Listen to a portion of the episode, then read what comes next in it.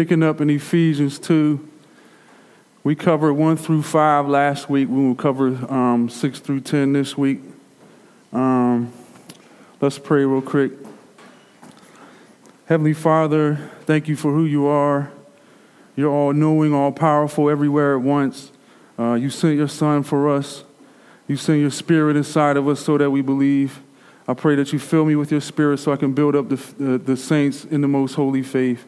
Um, we thank you. We love you. In Jesus' name, amen. All right. Ephesians two, one through ten. He said, "As for you, you were dead in your transgressions and sins in which you used to live, when you follow the ways of the world and the ruler of the kingdom of the air, the spirit who is now at work in those who are disobedient. All of us lived among them at one time, gratifying the cravings of our sinful nature and following its desires and thoughts. Like the rest, we are by nature objects of wrath. But because of his great love for us, God, who was rich in mercy, made us alive in Christ, even when we were dead in transgressions and sins. It is by grace you have been saved. And God raised us up with Christ and seated us with him in the heavenly realms in Christ Jesus, in order that in the coming ages he might show the incomparable riches of his grace, expressed in his kindness toward us in Christ Jesus. For it is by grace you have been saved, through faith, and it's not from yourselves. It is the gift of God, not by works, so that no one can boast, for we are God's workmanship, created in Christ Jesus to do good works, which God prepared in advance for us to do." So picking up in verse six, it says, um, "And God raised us up with Christ and seated us with him in the heavenly realms." So right now, I want to stress the importance of the resurrection of Christ and the ascension of Christ for the glory of God and for our salvation. Um, Paul said, speaking on the resurrection, Uh, First Corinthians fifteen, seventeen, "If Christ has not been raised, then our faith is futile and you're still in your sins." So Christ's resurrection is, is crazy important to this, to this gospel message. It needs to be included when you present it, like Chris said a couple weeks ago. If you if we we don't serve a dead Savior, we serve a living Savior who's all-powerful, seated at the right hand of God, resurrected. Muhammad's dead. Buddha's dead. Moses is dead. Jesus is alive and well. Sorry, I'm already getting hype. I didn't mean to. There ain't even that many people here. Man. But uh, so, so the resurrection is important. Um, also, we're, we're united to him in his resurrection. And Calvin commented on this verse, right? He said, "It's as if we've been brought from the deepest hell to heaven itself, raised with Christ and seated of, seated with him in the heavenly realms." Why? Because last week, this is the deepest hell part. We learned we're spirit, born spiritually dead in Adam, in our sins, slaves to sin, following the evil world system, who are dead in their sins and slaves to sin, following Satan, following our own sinful nature, disobedient, it led to God's wrath. But what our verse says, and even after that, because of his great love for us, God who is rich in mercy made us alive. But this verse says, how alive did he make us? He raised us up with Christ and seated us with him in the heavenly realms. Brought from the deepest hell to heaven itself, Calvin would say. So let's talk about it. As we see in, in last week, we were born in Adam. From Adam, his sin spread to us, death spread to us. Um, we followed the world because we were in Adam. We followed Satan because we were in Adam. They call Christ the second Adam, and we're united to him. See, Adam brought in sin. Jesus Christ, with his life, death, and resurrection, defeated sin.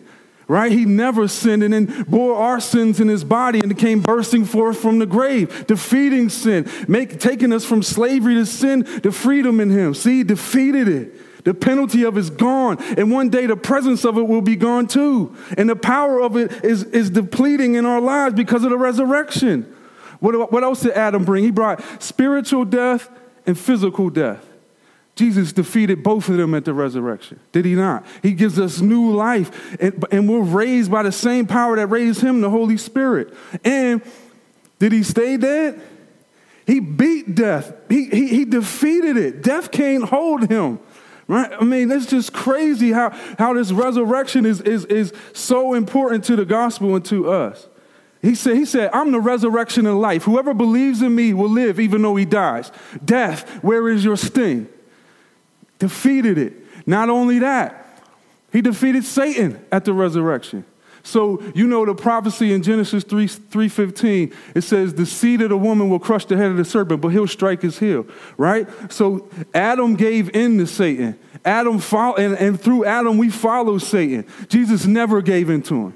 You can, you can look at his life. He's tempted for forty days in the wilderness. Did he ever give in? Absolutely not. And Satan threw the world at him. I, and he, he fought him with the word of God. Never, never gave in. And then it says Satan went, went away and looked for a more opportune time to come back. And I think that opportune time is when he jumped into Judas. And Judas betrayed him over to, to the Romans and the Jews to kill him, right? And Satan thought he had him when he's dead. We got him. You know what I mean? But what happened on Friday, Satan thought he got the victory, but then victoriously Jesus Christ comes bursting forth from the grave in power, crushing his head. So Satan is on is like a slithering snake on his way to hell with his head crushed until Christ comes and throws him into the lake of fire. If if we are in Christ, united to this victorious one, we have we have the victory in all them, all them aspects. Sin, death, the grave, Satan, by Christ's authority. I'm in him. What you going to give me? He got Satan under his feet. He crushed him. What are you going to give me? If we're trusting in Christ, we walk in his victory. We've been raised with him to newness of life. Matter of fact, Romans six says you've been buried with him and raised with him, right?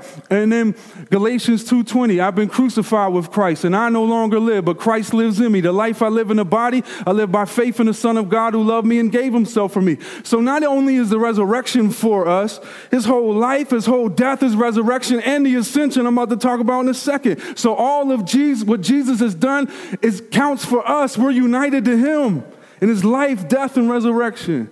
Am I, am I loud? Am I too loud? so...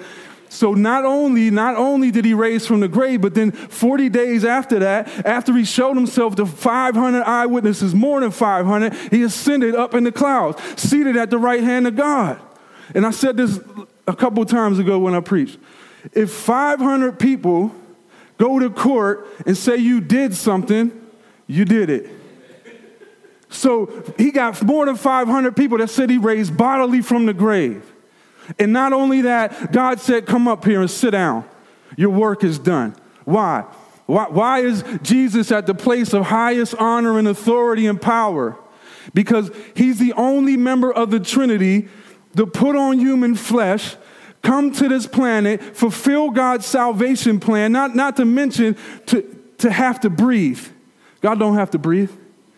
To, put, to, to have to get hungry, to have to get tired, to have to get sinned against, like physically, right? And, and and he fulfilled God's plan. He was called the Lamb slain before the earth began. And when he was born, it says his name will be Jesus because he will save his people from their sins. He came to live. He's the only member of the Trinity to live perfectly, die, absorb God's wrath, and then live to tell about it. And then God said, come up here and sit at my right hand. And, and, and then this verse says, God raised us up with him and seated us with him in the heavenly realms. Your salvation is a done deal because because Jesus completed it perfectly. You're eternally secure. God, listen, and God's in the future. He already sees you. He's in, he don't operate in time. He's in the past, the present, and the future at the same time. Christian, you're already seen and seated in heaven and glorified. He said that in Romans eight, didn't he? Those he predestined, he also called. Those he called, he also justified. Those he justified, he also glorified. It's a done deal. Jesus completed it. We need to walk in that. Because, because in Colossians, he says this, since you have been raised with Christ, set your hearts on things above where Christ is seated at the right hand of God. Set your minds on things above, not on earthly things, for you died and your life is now hidden with Christ in God. And then he goes even further and says, when Christ, who is your life, appears, so you also will appear with him in glory. Not only does his life, death, resurrection, and ascension count for you, when he comes back, you're going to rule and reign with him and share in his glory. Everything, who he is and what he's done counts for us. Crazy, crazy. But, all right, I'm going too fast. But anyway, we've been raised with him and seated in heaven with him. God don't lie. That's a true statement, as true as you can ever think. He said it is true. Do we believe that? Because you need to believe that tomorrow at work. You need to believe it when something goes crazy at home. I'm seated. I'm resurrected. I have power to fight this sin I'm trying. I'm thinking about doing right now because it's wilding out. I'm, I'm seen as seated in heaven, accepted by, by God in Christ right now before I start to act stupid, right? So here's the main reason, though. Next verse. Why did he raise us up with Christ and seated us, seat us with him in the heavenly realms? Why did he save us to the uttermost through Christ? He says, in order that in the coming ages he might show the incomparable riches of his grace expressed in his kindness toward us in Christ Jesus. Why did he save us? For his glory. God saves a people for himself, for his glory, and the people get the benefits of him glorifying himself. He sends his son to save you completely by grace to show off who he is, and we get the infinite benefits from it. Hold on, let me get a drink, because I'm about to start yelling. So, in Revelation seven, nine, and ten, John getting a picture of heaven, even taking up to heaven. He said, after this I looked, and it was a great multitude that no one can number, from every nation and tribe and people and languages, standing before the throne and before the Lamb, crying out with a loud voice, salvation. Matter of fact, clothed in white robes with palm branches in their hands, crying out with a loud voice, salvation belongs to our God, seated on the throne and to the Lamb. That's why he did it. So see the great multitude that he's saving. That's every believer for all time. That's, so he raised every believer up with him, with his son, and, and seated him in heaven with his son. Think about the great multitude and the incomparable grace God has shown to us and every believer for all time. Can you understand that? Let me, I'm going to try to make you understand it. So look, so for every believer for all time, from Adam to the end of the age, he clothes everyone who calls on the name of Christ with the perfect righteousness of Christ that he achieved. God demands that perfection. We can't do it for every believer for all time. Are you serious? They're all seen as infinitely per- perfect in Christ because his life covers them. We wrapping our minds around that? I don't know. I don't know. Look, from Adam to the end of the age, everyone is on an equal playing field, seen as perfectly holy in Christ because of what he did. Infinite, incomparable grace.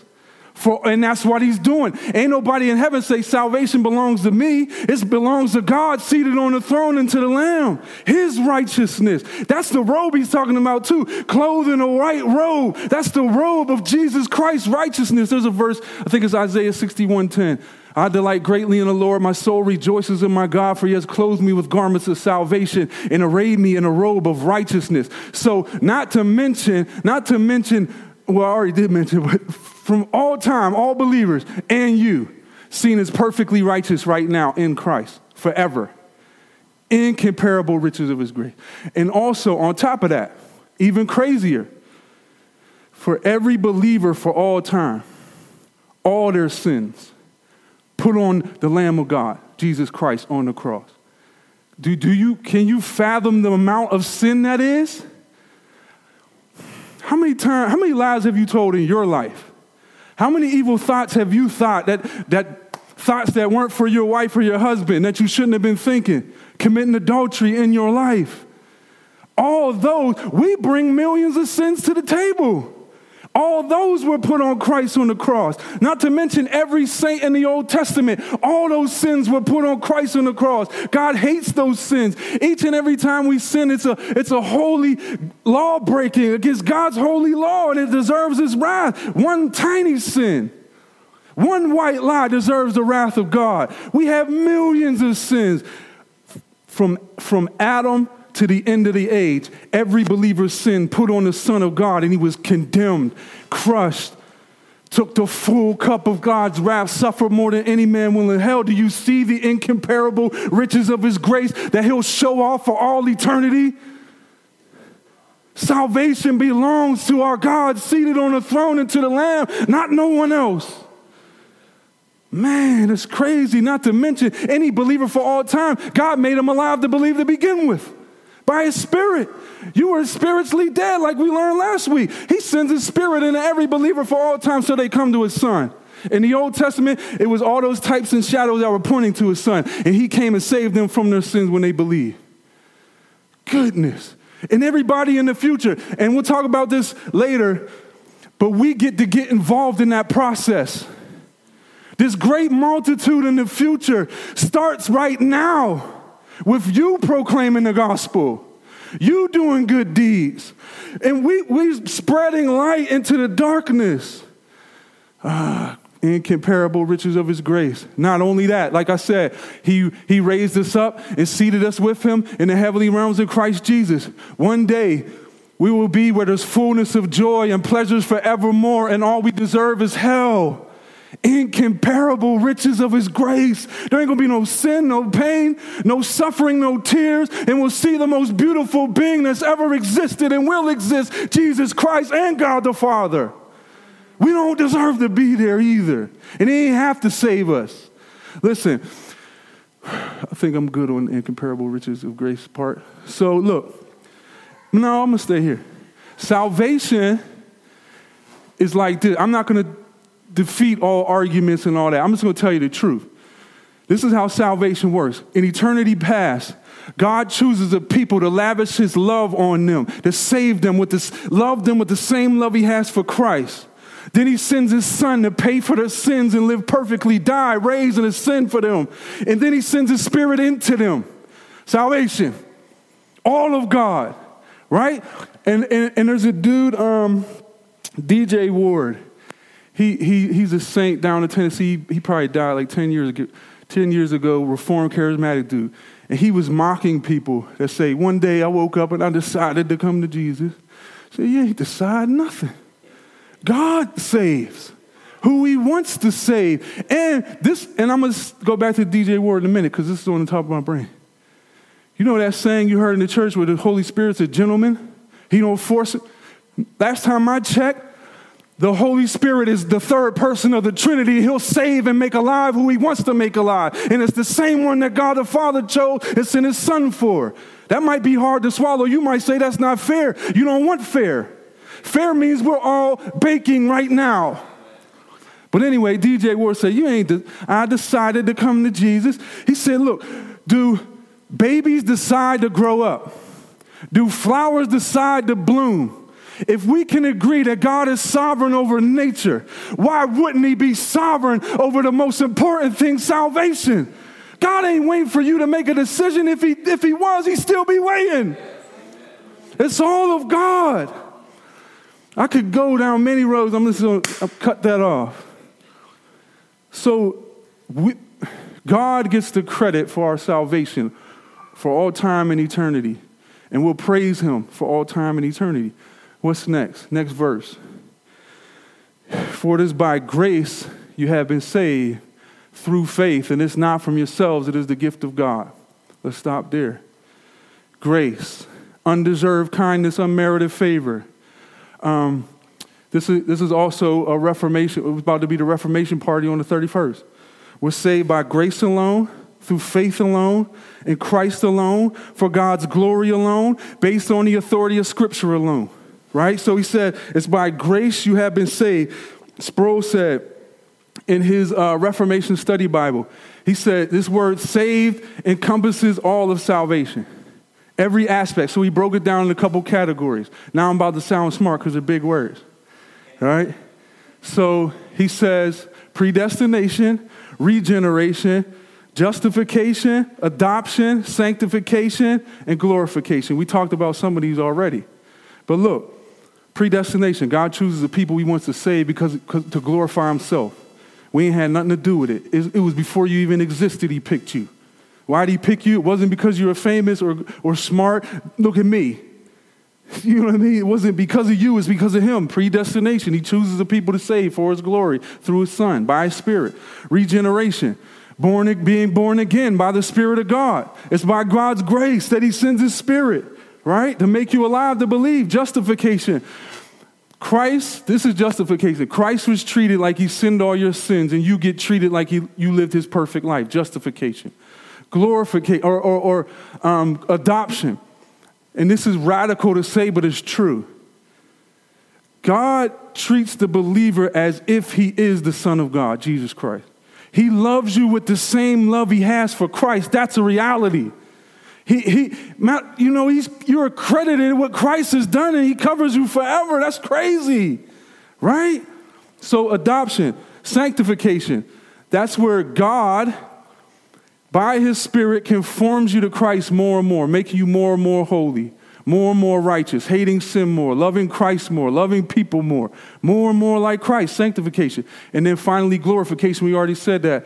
God raised us up with Christ and seated us with him in the heavenly realms. John three, I think. If whenever we see him, we'll be like him. It's a done deal. Sproul said this.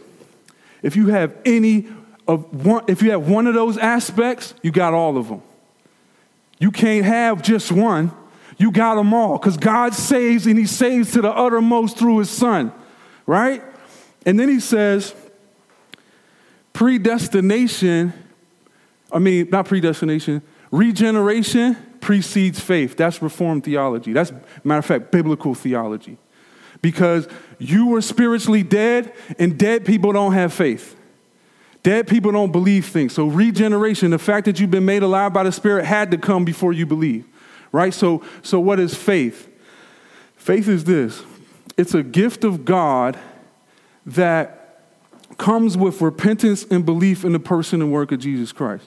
So it's a gift of God where repentance, you hate and forsake your sin and any type of righteousness you think you bring to the table. You hate it, turn from it, and trust in Christ. So you see that you're not righteous enough, but Christ is. You run to him. This is faith. You see that your sin deserves God's wrath, all of it. You turn from it and see the wrath absorbed of Jesus Christ in your place on the cross. And you believe that he resurrected, you have new life in him, ascended, he's your covering advocate. That's faith. That ain't come from you. That came from God. I don't got to go much further there. He says it's a gift from God, not from yourself. That's self-explanatory, right? But, but here's what, here's what Spurgeon said. He said, grace is a fountain and a stream, and faith is the aqueduct to which God mercy, God's mercy flows to the thirsty sinner. That aqueduct is a gift from God. It ain't from you. You ain't just pop it up.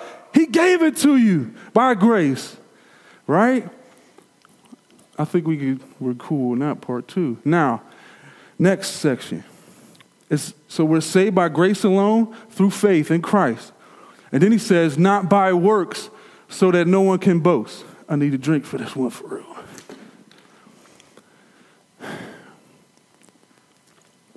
Every false religion says that you can earn your way into heaven. True biblical Christianity says no one can earn it, no one deserves it but one, Jesus Christ. And you get his credit. Right? So so there's no real believer in heaven ever got anything to boast in but Christ. Ever. Ever. There ain't no boasting. In any other religion, they say you can do this, that, and the third to get into heaven. Or they take what Christ has done and say you got to do more than that. That wasn't enough. You got to do. You got to add to it. That work is perfect, and that's blasphemous. Listen, there is one person that can boast about salvation, and it's Jesus Christ. He can rightfully say, I left heaven and came to earth. I lived perfectly in their place. I died on the cross for their sins and, and bore the wrath in my body. I resurrected. I ascended. They're covered by me. He's the only one that can boast. And he's not the only one that boasts about himself either, because the Father said, this is my Son with whom I'm well pleased with. Listen to him. The Father boasts in his Son and gave him the place of highest honor and authority. That's really boasting, exalting him to the highest heaven. Not only that, but the Spirit of God boasts in Christ. And he wrote the whole Word of God, inspired it. What's he saying in the whole Bible? The whole Bible is about him, Jesus Christ. And even Jesus, if you look at his life, I'm the way, the truth, and the life. Boasting in himself, and he can because he's perfect. Mm. And we should boast in him if we're going to boast in anything down here. boast in the Lord Jesus Christ. And what? And what's the song that we're going to sing when we go to glory? Worthy is the Lamb who was slain. We'll be boasting in him for all eternity. Ain't no room for boasting but in Christ. Ah, done with that section.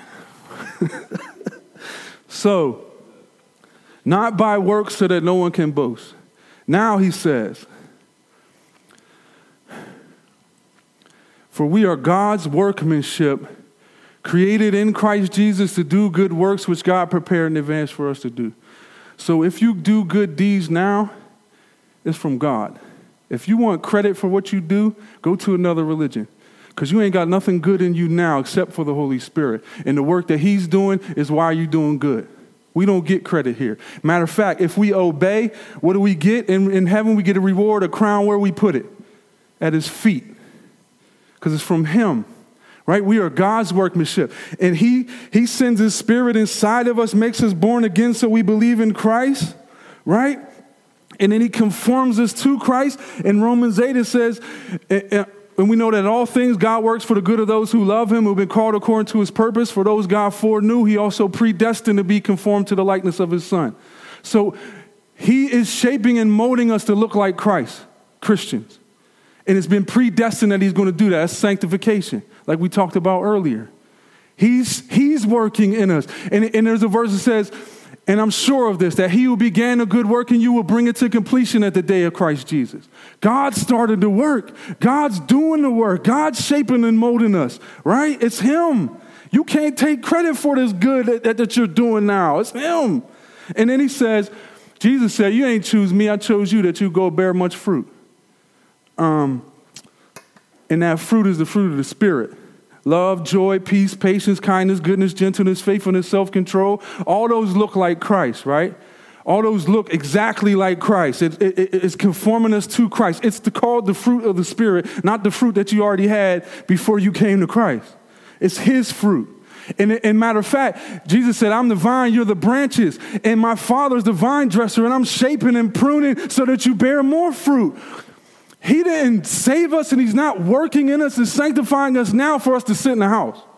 It's so that we do good works. And then for encouragement, for, so you could, won't be afraid, hey, I, I prepared them in advance for you to do. Right? So he's working in us to do his will, to do stuff he already set us set up for us to do. He, he ain't saved you for you. He saved you for the f- people around you and the future and your kids and their kids. I'm glad that that that, that Paul, Peter, James ain't say, oh, I'm saying I'm good, and didn't do nothing else. We would have never got the gospel. Or whoever else after them. Edwards, Spurgeon, Martin Luther, we would have never got it. They went out. That's what he's calling us to do. Good works. So what's my definition of good works? John Piper had like a...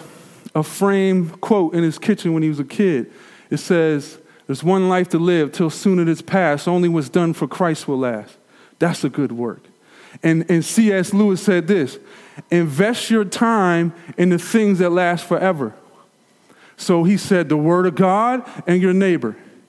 That's, that's the mindset you got to have if you're thinking you're doing good by the Spirit, right? So grass withers, the flowers fail, but the, the word of God endures forever. Let's talk about that first. We need to spend time in the word personally. And that's a good work prepared in advance for you to do.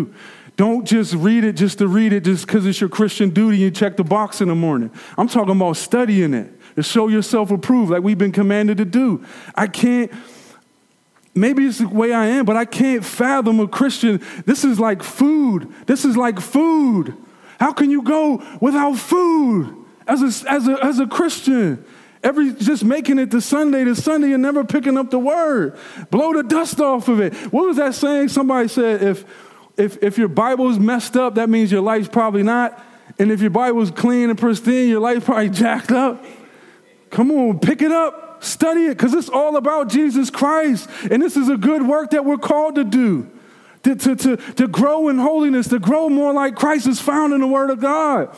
It's because the more we see the glory of Christ in the word of God, the more we're conformed to his image. Pick it up and read it.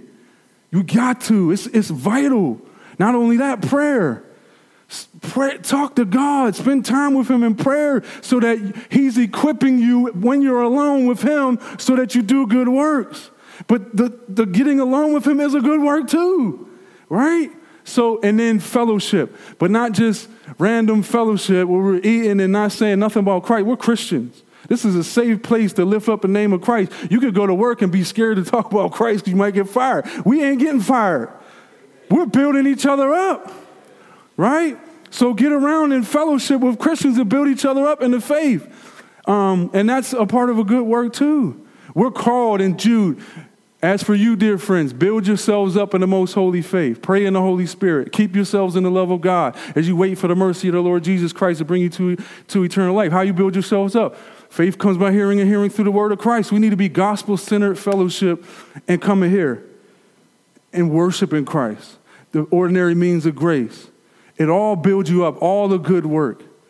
If if you're doing it with for the glory of Christ. If you're just coming here to check a box like I came, see, get my punch my ticket. That ain't, he said, you'll seek me and find me when you seek me with your whole heart. That means you come in here to, to, to worship Christ and, and be fed. And it's just added to the nourishment you was getting all week through the word and prayer and fellowship with the saints. That's one. That's one aspect of good works. Your neighbor is the second. Who, who's your closest neighbor? First of all, if you're single, I wasn't going to break it down, but I guess this is what I'm doing. So if you're single, you got more time to be in the word, do you not? You ain't got somebody ask you to take you somewhere. And look, study, spend time while you're single seeking him with your whole heart. I wish I had that time back. I would have got into it more instead of flipping on the T V and not talking to nobody. This is my time. I'm not going to, I'm not at work. I'm chilling. That's not what we do as Christians. We, not that there ain't time for that, but you need to seek him wholeheartedly so you're built up, right? And then you got more opportunity to minister to others, do you not? Didn't Paul say that? Did Paul say, I wish you was like me? Because you got more time. All right, I'm going to leave the singles alone. Nah, we're getting down to the dirt. So if you're married, that's your closest neighbor first and foremost, right? So we're building them up in the faith every opportunity we can and, and, and, and praying with them. And if you got kids, we're playing with our kids and we're loving on our kids, but the ultimate goal is to lead them to Christ and to build them up in the faith. So, so it's kind of like this. Good works, like meeting people's physical and emotional needs, is like a gold ring, but it's a diamond ring. So the gold ain't that important. It's showing off the diamond, Jesus Christ. So when we meet physical needs and emotional needs, that's good. That's just adorning the diamond, though. If you just, just if, if it's a diamond ring with no diamond, it's no good. We need to do so. We need to do dishes for the glory of Christ, husbands or wives. We need to run the vacuum for the glory of Christ. We need to play soccer or whatever sport it is with our kids for the glory of Christ, ultimately so that they see our good deeds and glorify our Father in heaven so that they come to Christ or be built up in the faith in Christ. So we're not just doing stuff just to, just to do them, right? But, and now we've gotten to the community part, which is my, my thing. Like I like going out, but we've been called to go out. Your thing might not be my thing. I like going up to random strangers and dropping the gospel bomb on them. Your thing might be a dude at work and you already built the relationship, but we've been called. This is a proclamation type of thing, right? Um, what's that Leah Smith song we sang? The gospel of grace, we proclaim it. We now live to spread Jesus' fame. We labor for God has ordained it. Good works for the sake of his name. We... How can they hear the gospel if nobody's preaching it? How can how can how can we preach if we ain't been sent? They ain't gonna believe it's something you never told them. We so if you really think or care, look, there's people at your job and there's people in our in your community and people around you, people where you go that God has already preordained them to come along your path, and these people are lost. These people are dead in their sins, slaves to sin, following the world, following Satan, on their way to God's wrath. And we have the word of eternal life, Jesus Christ. We we we can we the gospel is the power of God for salvation. We we've been called to make disciples of all nations. right? Baptizing them in the name of the Father and the Son and the Holy Spirit and teaching them to obey all that I command. If they don't, if they ain't saved, they ain't going to obey nothing he commands. First, to make a disciple, you have to bring them to Christ and the gospel so that they're forgiven and seen as righteous and saved first. Then you bring them along, right? So we got to proclaim this, however which way it looks like in your life. If you're, if you're a young dude and a Christian, you at school all day around a whole bunch of lost people. If I was saved when I was thirteen, oh man, people would hate me. But but here's the thing. You are going into a dark, hostile world. Don't get it twisted. We talked about this last week. They hate the light. They love their darkness. If you confront sin, even if you conf- and I was talking about Jamal the other day. Even if you confront a Christian on their sin, they're like, what? They get mad. You're talking to non-Christians. You call me out on my sin, bro. But so we're going into a hostile environment. But but here's the encouragement. These are good works prepared in advance for you to do. And he didn't give us a spirit of fear, but of power, love, and self-control. Go and go, go. He didn't say sit in the house and I'm and watch Netflix. He didn't say that. He said go. Um, it's a call to action because look, did, didn't somebody preach the gospel to you?